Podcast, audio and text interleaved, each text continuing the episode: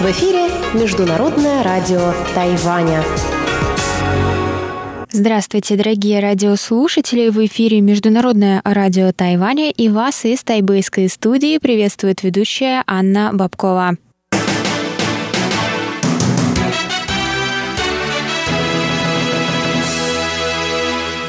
Сегодня четверг, 23 июля, и мы начинаем наше вещание с выпуска новостей сегодняшнего дня, а затем вы, как всегда, прослушаете тематические передачи четверга. Сегодня это будет «Тайвань и тайваньцы» с Марией Ли, «Звуки города» с Валерией Гемрановой и Иваном Юмином, а также повтор передачи прошлой недели «Нуран Тайвань» с Игорем Кобылевым. Я вам также напоминаю, что на коротких волнах вы можете слушать нас на частоте 5900 кГц с 17 до 17.30 UTC и на частоте 9490 кГц с 11 до 12 UTC. И, конечно, заходите на наш сайт по адресу ru.rti.org.tw там вы можете прочесть последние новости с Тайваня и прослушать ваши любимые передачи. Также подписывайтесь на нас через подкасты и по любому вопросу пишите нам письма на электронную почту русской службы МРТ russ собака rti.org.tw. А теперь давайте к новостям.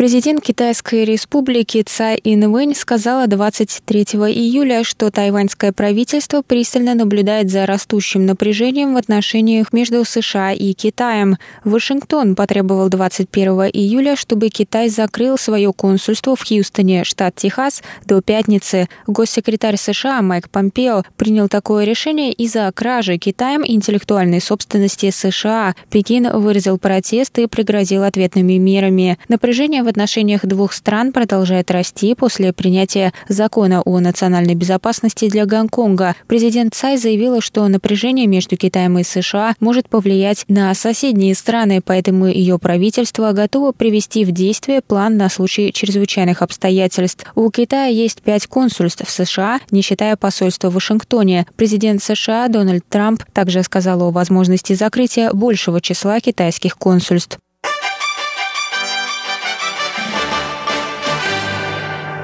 Всем иностранным студентам выпускных курсов, которые не смогли вернуться на Тайвань из-за закрытия границ в свете пандемии коронавирусной инфекции, открыли 22 июля въезд на остров, сообщили в Министерстве образования Китайской Республики. Изначально запрет был снят только для некоторых стран, однако сейчас студенты могут вернуться из всех точек мира, включая Китай, чтобы завершить обучение. По прибытии они обязаны будут пройти 14-дневный карантин, сказал замминистра образования Лю Мэнди. Вузы должны будут организовать места для прохождения карантина студентами в общежитиях, отелях или других местах. Центральный противоэпидемический командный пункт предоставит 500 мест для студентов, добавил он. Согласно данным ведомства, 3533 иностранных студента ждут возможности вернуться на Тайвань для завершения обучения в университете. В их числе 3041 студента из Китая. Замминистра добавил, что ведомство сделает дополнительное объявление касательно въезда студентов, которые обучаются не на выпускном курсе или только поступили.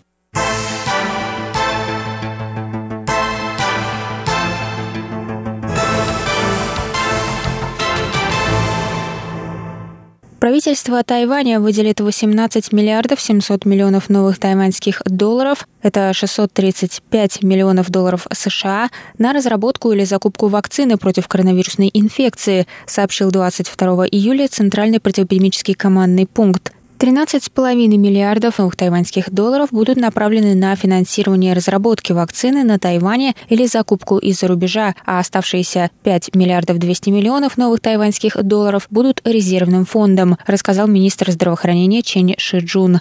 Три тайваньских компании-разработчика уже подали заявки на разрешение проведения тестов на людях. Министр добавил, что правительство рассматривает возможность разрешения использования вакцины в чрезвычайных случаях, то есть использование неутвержденных утвержденных препаратов в ситуации биологической, химической или радиационной угрозы для ускорения процесса утверждения вакцин с высоким потенциалом.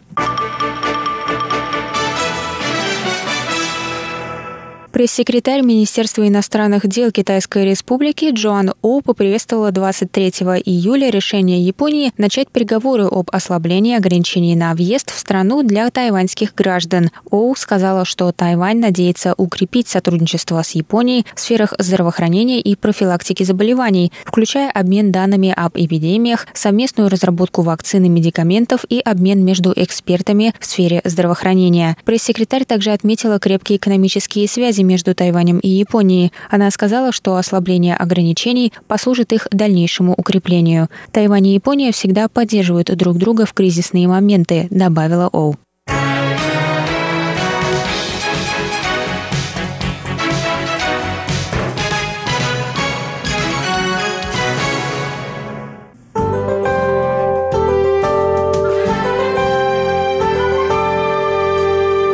А сейчас прогноз погоды.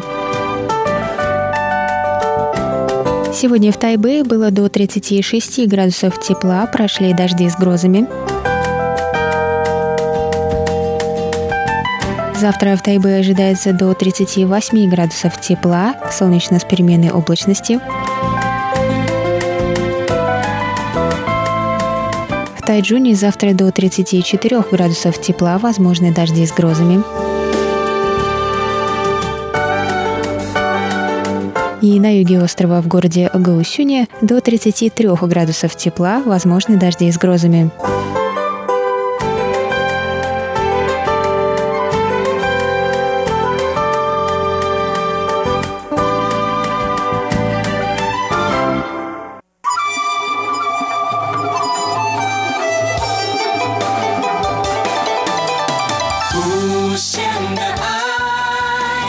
全世界传开永恒的关怀，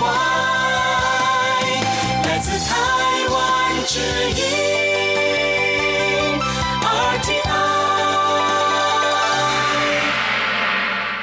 Это был выпуск новостей за четверг, 23 июля на волнах МРТ. Для вас его провела и подготовила ведущая русской службы Анна Бабкова. Далее в эфире вас ждут тематические передачи четверга «Тайвань и тайваньцы» с Марией Ли, «Звуки города» с Валерией Гемрановой и Иваном Юмином, а также повтор передачи прошлой недели «Нуран Тайвань» с Игорем Кобылевым. А я с вами на этом прощаюсь. До новых встреч.